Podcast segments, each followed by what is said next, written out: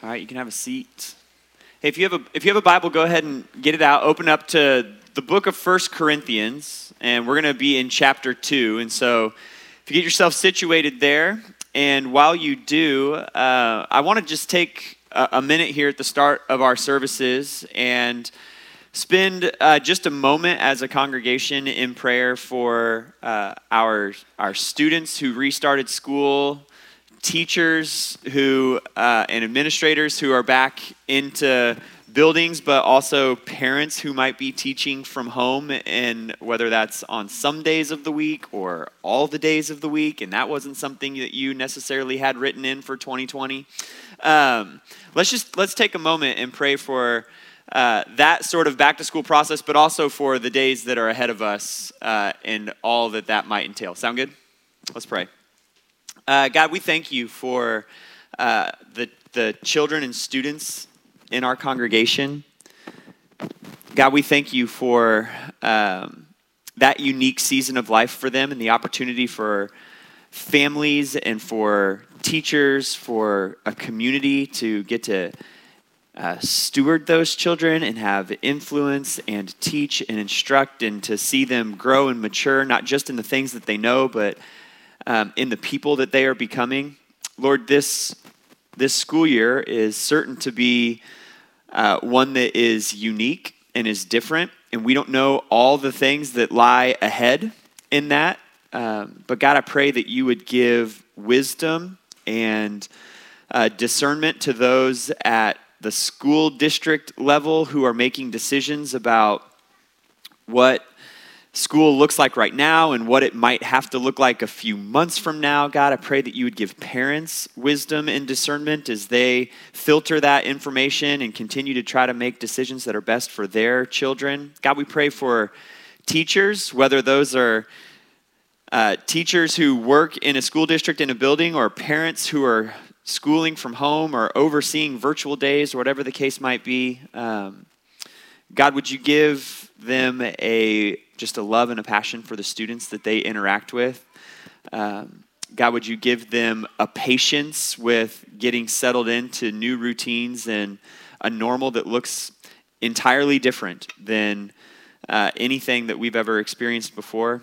God, would you give students patience as those who are instructing them get settled in, as they try to find a rhythm in a schedule that looks different or learning from home that is maybe not something they've ever done before. God, would you um, help them over the course of this year to absorb information and learn and grow intellectually, but also to uh, grow in their maturity in how to handle change and to work through circumstances that look different and to um, navigate uh, seasons of life that maybe aren't ideal or aren't what they would, would have naturally wanted or naturally thought for themselves.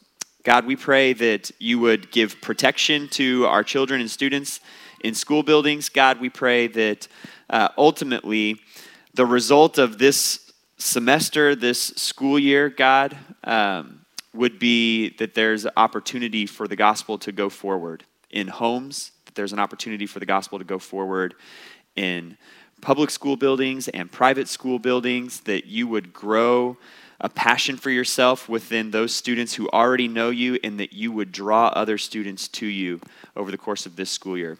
God, we're thankful for uh, a new season, a new year. Even though it looks different, Lord, would your hand and your blessing be upon it, we pray in Jesus' name. Amen. We're going to jump into uh, something new over the next five weeks. We've been uh, working through the book of Esther. We finished that last week. Um, I hope that working through an Old Testament narrative was something that was fruitful for you. Um, I hope it was something that uh, you learned not only about the book of Esther, but you were also able to see and to learn about the gospel and also about what it looks like to read an Old Testament narrative in light of New Testament reality and in light of Jesus and the truth of the gospel. What we're going to do over the next five weeks is spend some time talking about who we are as a church. If I had a bucket up here and I filled that bucket up with water and I put just even the tiniest hole in the bottom of that bucket, water would drip out at some rate based on the size of the hole. And eventually, if I wanted a full bucket, I would have to continue to put water in as water came out the bottom. There's a common maxim in like leadership, uh, the leadership realm, that vision leaks, that over time, the thing that you're working toward or the thing that your team or your organization or your church is about becomes muddy in everyone's minds. And that that's just kind of a reality about life and about leadership. Our vision here is to build devoted followers of jesus christ. We want to do that in the northland. We want to do that in and through our church across the nation and also around the world we also want to be clear about what a devoted follower of Jesus is. And so, the why for uh, the reason we exist is to build devoted followers of Jesus Christ. The what of that answers the question well, what is a devoted follower of Jesus Christ? It makes no sense to have a goal and then not to define what the goal entails. And so, you see on things that we print and we used to put in your hands that we don't we don't do that anymore. Who knows when we will? But you see five little icons, different colors, and oftentimes there's verbiage next to those. Sometimes it's just the icons. Those five things represent what we have defined, what we believe Scripture has defined, is a devoted follower of Jesus Christ. An individual who's gospel centered, who's disciple making, mission driven, who's pursuing holiness, and is humbly unified. What we want to do over the course of the next few weeks is shed some light on those five things. We want to define what we mean by those terms. We want to display that those aren't things that we came up with in a meeting one day, but instead they're scriptural realities that are found throughout the Bible and ought to impact anyone who places their faith in Jesus Christ. We want to talk about how that characteristic impacts what we do here as a church from a staff and a leadership team perspective. And we also want to talk about what that biblical characteristic calls all followers of Jesus to. We know that you might not ever be able to name the five characteristics that we've identified. There's not going to be a pop quiz at the end of this, and there's not going to be a test two months from now. We know that you might always struggle to line the words up with the little icons that are supposed to represent them. But it isn't going to be because we don't talk about them, and it isn't going to be because they don't influence how it is that we do ministry here as a church. And so we've had a number of new people come and join us over the last few months since we re um, initiated services. And we thought this would be a good time as we're kind of getting more people back into the building and new people joining us to just lay out who we are as a church. We're going to start this morning by talking about what it means to be gospel centered. Here's just uh, a kind of a landing point for us today that a gospel centered life is a life that sees, cherishes, and exalts the gospel in everything.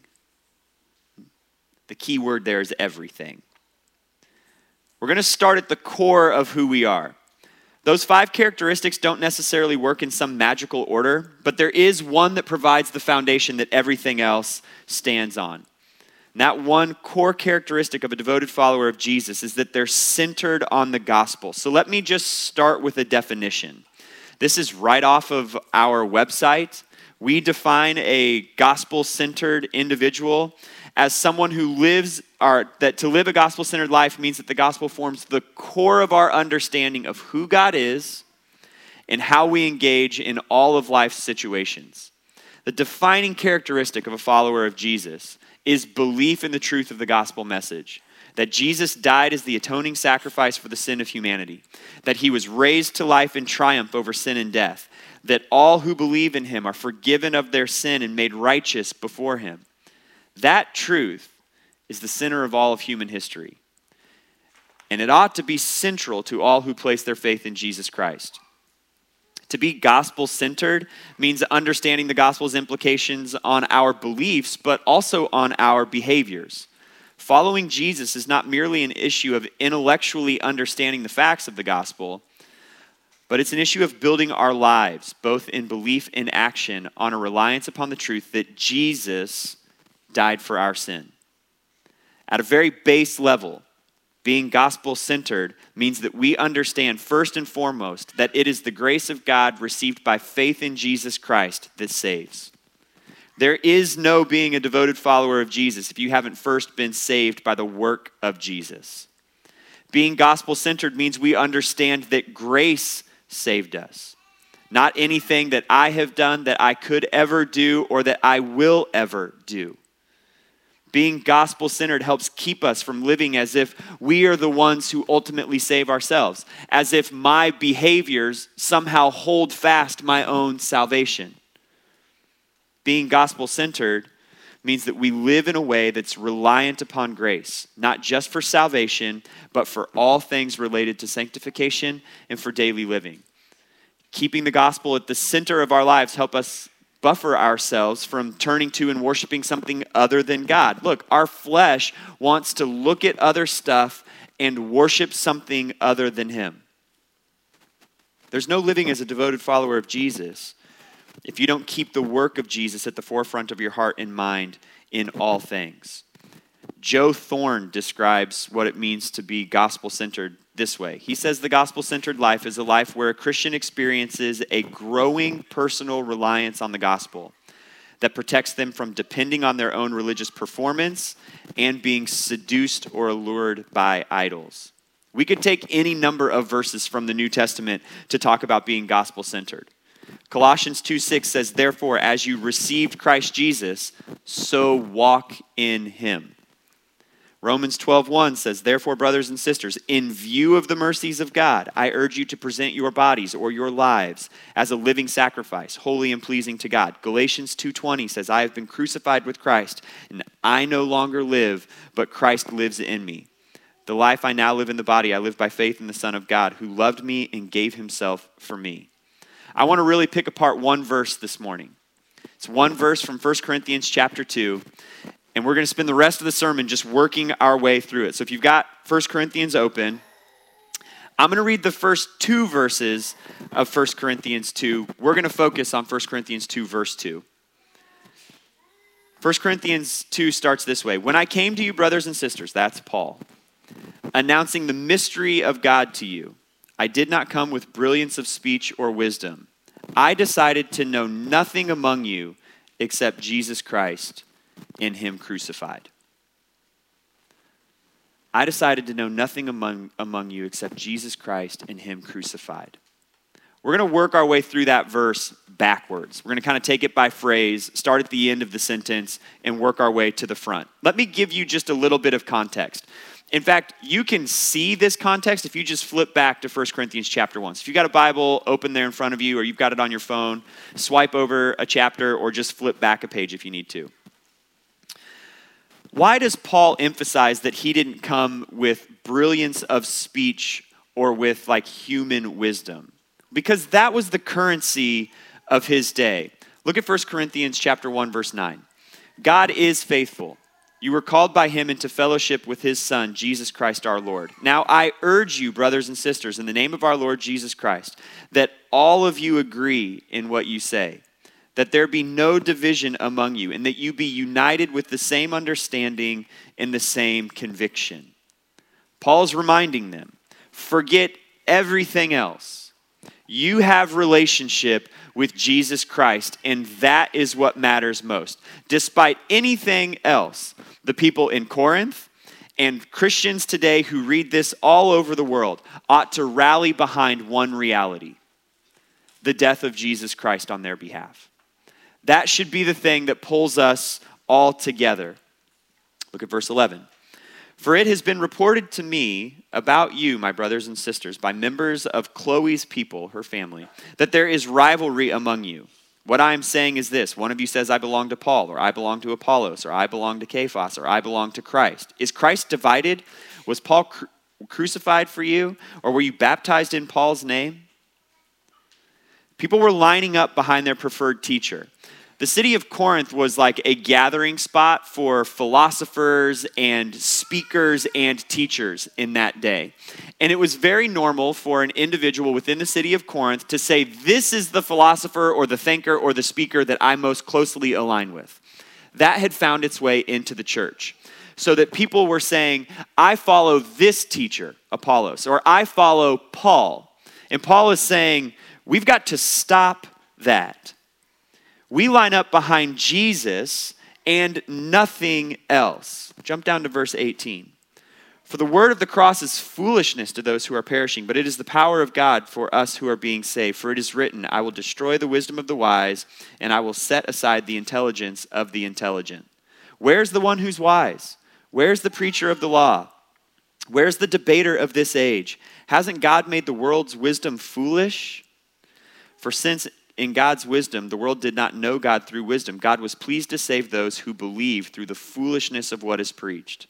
For if the Jews ask for signs and the Greeks seek wisdom, but we preach Christ crucified, a stumbling block to the Jews and foolishness to the Gentiles. Yet to those who are called, both Jews and Greeks, Christ is the power of God and the wisdom of God, because Christ's foolishness is wiser than human wisdom, and God's weakness is stronger than human strength. Brothers and sisters, consider your calling. Not many were wise from a human perspective, not many powerful, not many of mobile, noble birth. Instead, God has chosen what is foolish in the world to shame the wise, and God has chosen what is weak in this world to shame the strong. Real wisdom is found in Christ. Thus, followers of Jesus boast in him. He's our righteousness, He's our sanctification, He is our redemption, He is everything. And so Paul arrives at his statement at the start of chapter 2. I decided to know nothing among you except Jesus Christ and Him crucified. Let me do some immediate applying. Paul's writing to a congregation that is divided and distracted. They've got troubles outside the church that Paul addresses throughout this letter and Second Corinthians. They've got troubles inside the church which Paul addresses in 1 Corinthians and 2 Corinthians. They're divided by economics or class, they're divided by different ideologies, they're divided by race, Jew or Gentile. They're split into factions based on things other than the unifying presence of the gospel. Sound familiar? Paul says, I committed myself to one thing Christ and Him crucified. That is something that our world could use today not just preachers, but followers of Jesus who are committed to one thing above all other things, and that one thing is Jesus Christ and Him crucified. Now let's talk about what that means exactly. 1 Corinthians 2 2. I decided to know nothing among you except Jesus Christ and Him crucified. If we're going to be a devoted follower of Jesus Christ who lives a gospel centered life, we need to be enthralled with the gospel. What do I mean by the gospel? If you don't have to flip over, but if you were to go to the end of 1 Corinthians, 1 Corinthians 15, verses 3 and 4, Paul says, For I passed on to you as most important what I also received, that Christ died for our sins according to the scriptures that he was buried, that he was raised on the third day according to the scriptures, and that he appeared to Cephas and then to the twelve. Then he appeared to over 500 brothers and sisters at one time, most of them still alive, but some have fallen asleep. Then he appeared to James, then to all the apostles. Last of all, as one born at the wrong time, he also appeared to me. When we talk about being gospel centered and we talk about the gospel, we're saying that Jesus Christ is the only way that he was sinless in and of himself, and yet he died for our sins. That he absorbed the just wrath and punishment from God that our sin deserved, despite deserving no wrath in and of himself. That he was buried and that he resurrected on the third day. That he triumphed over the power of sin and the reality of death. That all of that is authenticated by Scripture. It was both foretold and then it was fulfilled. And then Paul says, if you need any proof, Jesus appeared to a bunch of people after his resurrecting, and you can go and ask them. And all of that means for us that Jesus Christ is the only way. That we can be made righteous because he died for our unrighteousness. That the wrath that we deserve in our own sin was taken upon Jesus himself. That when he was buried and resurrected on the third day, he triumphed over the power of the death that we deserve. To be gospel centered is to have your breath taken away by those realities and then to be happy just living the rest of your life winded because you can't regain your breath from how marvelous the truth of the gospel is. Think back, if you're married, think back to when you first like laid eyes on your spouse and your breath was taken away. They were just, they were young, probably, first of all, and they were so beautiful. As I get older, I realize what happens as you get older. You saw your spouse, and you were just absolutely floored. And you might be 5, 10, 15, 40 years into marriage, and you look at your spouse, and your breath is still taken away. And you know so much more about them now than you did the first time you saw them. You know all of their flaws, you know all of their quirks, you know all of their brokenness, you know all of their flesh, and yet your breath is still taken away. To be someone who lives a gospel centered life is to see the beauty of the gospel for the first time and have it absolutely floor you, and then to learn more and more and more and more about the depth of your own sin and the beauty of what has happened to you by the grace of God through Jesus Christ, and to just constantly have your breath taken away and to be fine with it. That, Paul says, is of most importance the unique thing that Christians offer their own hearts in the world is the message of the gospel. The message that grace saves, the message that grace sanctifies, the message that grace will one day glorify us, and to rely on that and nothing else. If you've not received that grace in your life, the Lord might be drawing you to that today. I cannot stress enough how important it is to receive that grace for your salvation. Jesus Christ and Him crucified. But Paul says, I decided to know nothing among you except Jesus Christ and Him crucified. If we're to live gospel centered lives, we not only need to be enthralled with the gospel, we need to be held by the gospel. Yes, the most important message we offer the world is the message of the truth of the gospel. But to know nothing means more than just spending our entire lives drawing the bridge illustration or walking people through three circles and saying nothing else. It means more than me getting up here and laying out the path to salvation. Knowing nothing among you except means more than just speaking the truth of the gospel at all times and doing nothing else. Intellectually, it means that there's a factual component. We need to know the truth of the gospel. We should be able to communicate the truth of the gospel. We should know Scripture and all of its implications. There's only one source for that, and it's the Bible. The Bible that's read and studied and prayed and empowered within us by the Holy Spirit. Intellectually, the truth of the Bible and the truth of the gospel must be the lens through which we see everything else in the world around us. Again, that's the one unique thing we have to offer the world. And yet, there's more to knowing Jesus Christ than just knowing some facts. There's a relational component.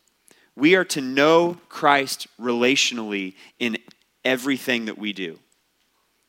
In your career, what does it mean to know Christ in the middle of planning budgets or working a hiring process or just working on a spreadsheet on a computer all day? What does it mean to know Christ relationally as you teach students, as you make decisions as a principal, as you interact in legal transactions, if you're a lawyer, or in financial transactions, if you work in the financial industry? What does it mean to know Christ relationally in our friendships, in moments where we've got to hold someone accountable, at times when there's disagreement, when someone's rubbed you the wrong way, when you just go and hang out together? What's it mean to know Christ in those places? What about knowing Christ in our rest and in our recreation or our entertainment? What's it mean to know Christ as we watch Patrick Mahomes play football? What does it mean to know Christ as we go on a long walk or enjoy a beautiful sunset or take a vacation and see the mountains or the ocean? How do we know Christ in our parenting? What does it mean to know Christ relationally while you change a diaper or while you wrestle three kids out the door for school in the morning? What does it mean to know Christ while you parent through a difficult season of teenage life? What does it mean to know Christ while you release your kids out into the world on their own? How do we know Christ relationally when we watch the news? Rather than knowing Anderson Cooper or knowing Tucker Carlson or knowing some other news anchor, how do we watch the news and know Jesus relationally? How do we know Jesus relationally in our finances? How do we know Jesus relationally when we're working out or in our marriage or while we're grocery shopping? All that we experience in life and all that it stirs or creates within us must be put through the lens of the gospel. And there's good news in that. Because there is deeper joy to be had in all of life's experiences when we allow Christ to have his rightful place within them.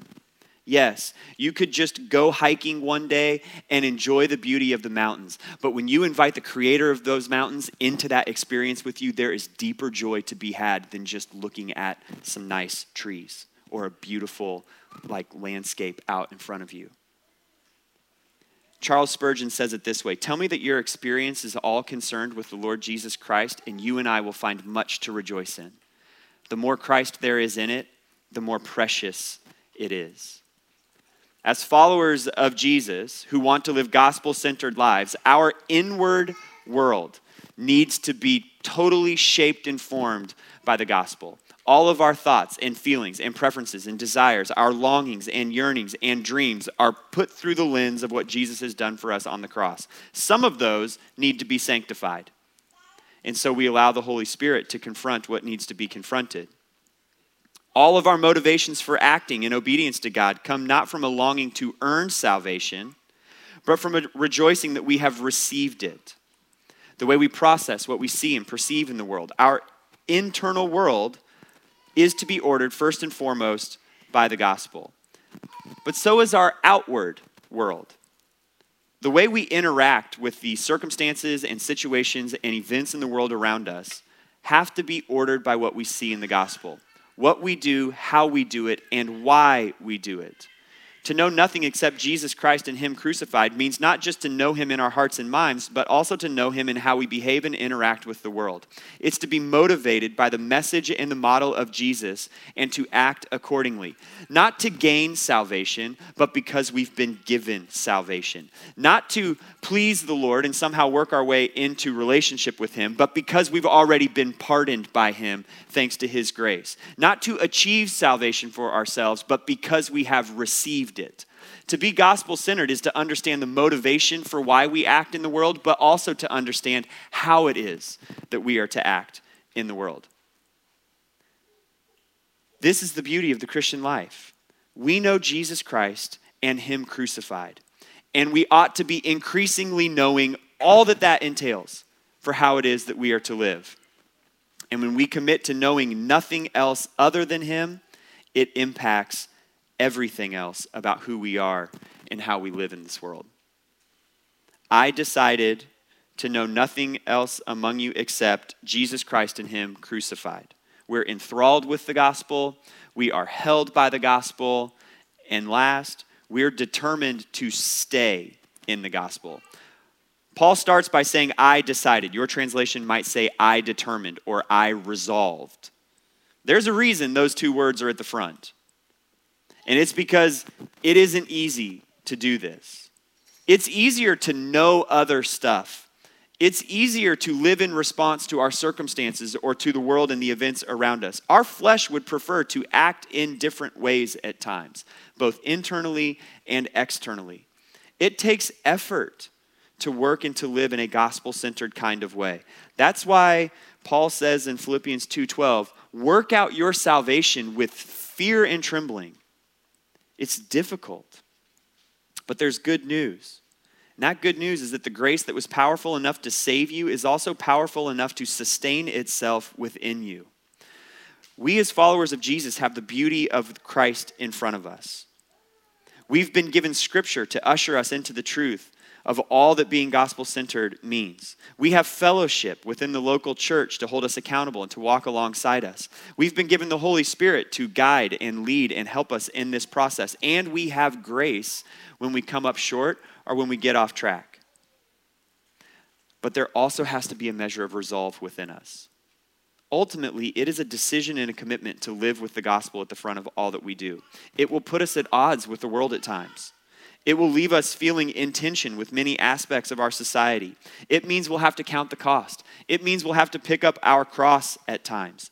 It means that we will have to confront areas of our sin. It will push us into areas of faith and discomfort, into obedience and submission beyond where we would normally probably want to stay. But the gospel will never call us to any of those things without also supplying the grace we need to walk faithfully in them. The bottom line is that you will not haphazardly drift your way toward living a gospel centered life. It's something that you will have to submit yourself to day in and day out. And by the grace of God, you have the Holy Spirit within you to lead and guide that. You have Scripture to lead and guide that. And you have the image of the cross in front of you at all times.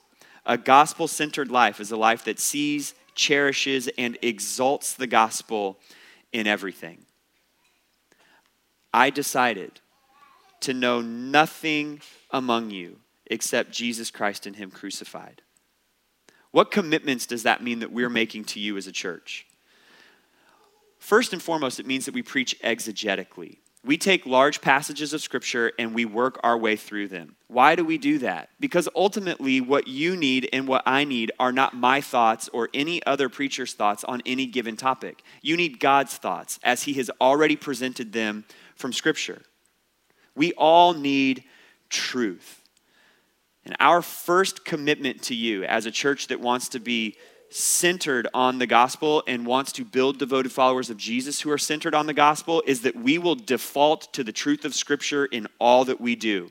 That directs how we set up curriculum throughout all ages of ministry here. That's why our children's ministry operates the way that they do, our student ministry operates the way that it does, our small groups function like they do, why we preach like we do. It dictates the songs that we sing. Sure, there are probably songs on the radio that have great melodies and great beats, and you would love for us to sing them here, and we choose not to. It doesn't mean that we dislike the artist or something like that. It just means that we prize above all else in our worship the lyrics that we sing. What matters most to us is that we gather together on a Sunday morning and we corporately sing the truth of the gospel and we lift that up alongside one another. Why? Because we need constant reminders about what the truth of the gospel is.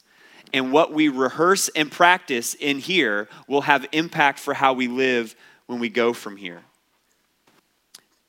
Gospel centrality dictates how we do ministries with, ministry within our walls, but also how we do ministry beyond the walls of our church, the organizations that we partner with the ministries that we engage in alongside other churches and alongside other organizations here within our community. Gospel centrality sets the agenda for our push toward discipleship, which we'll talk about more in a couple weeks, our push toward global missions among unreached people groups in cross cultural settings. We'll talk more about that in coming weeks. Gospel centrality creates the passion that we have for community and unity within our body, within our staff, and within our leadership team. Gospel centrality illustrates for us what holiness looks like, how we pursue it, and why that matters to us. And so, the commitment that we make to you is that in the same way that the gospel is to impact everything that you do and I do in life, we want the gospel to impact everything that we do as a church in ministry. From the preaching that happens from this pulpit to what happens in the nursery over there and the ministries that we engage in in our community and around the globe. Living a gospel centered life also calls us to something as followers of Jesus, though. If you look down right by kind of the legs of your chair, you have a communion cup. Go ahead and grab that.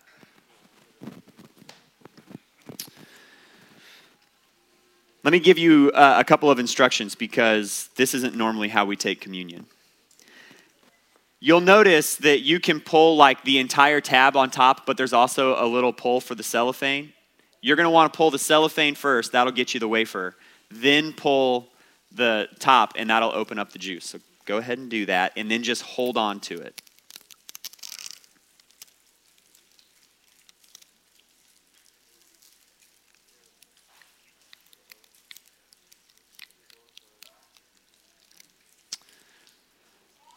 What the gospel calls us to as followers of Jesus is simple it calls us to being so transformed by the goodness and the grace of what Jesus has done for us on the cross that we want nothing more than the gospel of the goodness of, or than all of the goodness and the grace of the gospel. That's it. The gospel calls us to fall in love with what God has done for us in Christ, to fall in love with it once and be saved, to fall in love with it every day and be sanctified, to fall in love with it for a lifetime and be glorified. The gospel calls us to craving all of God and His goodness. The calling is not to add the gospel into your life and then keep it in a box on one side of your life. The calling is to have everything upended by the gospel in such a way that it turns everything you thought you knew upside down. The calling is to have everything that you once thought was good in life either shown for the hollow husk that it truly is or given its true value because of the presence of the all surpassing beauty and glory of God in it. Tim Keller says it this way Christianity isn't something you add, it's an explosion that changes everything you had.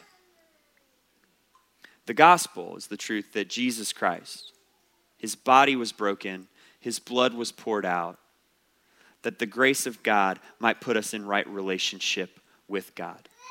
That the just punishment for our sin was absorbed by someone other than ourselves. That we have been made righteous not because of something that we've done, but because of what Christ did and who Christ is. And to be gospel centered is to keep that in front of your heart, in your mind, in your life at all times, in all situations, and to exalt it in all times, at all times, and in all situations. And so we come together, and we haven't had a chance to do this in a long time to take communion with each other. Why? We sing the truth of the gospel because we need to hear it. We preach the truth of the gospel because we need to see it from Scripture and be reminded of it from God's words. And we take communion because our eyeballs need to see what Christ has done for us. We need tangible, tactile reminders of the fact that Jesus had his blood spilled and his body broken on our behalf. And so it's a great joy for us to get to do this today and then to get to worship alongside one another. Living with the gospel at the center means allowing the gospel to do its work in every area of our lives. That when you wake up in the morning, you remember Jesus crucified on your behalf. Brothers and sisters, this is a visual reminder of Jesus' body broken for you. Take and eat in remembrance of him.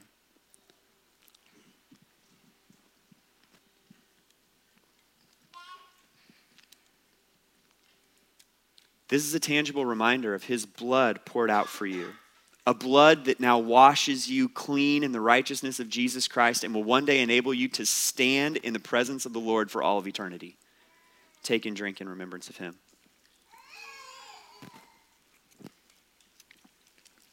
To be a devoted follower of Jesus Christ is to allow the reality of the gospel to impact everything about who you are.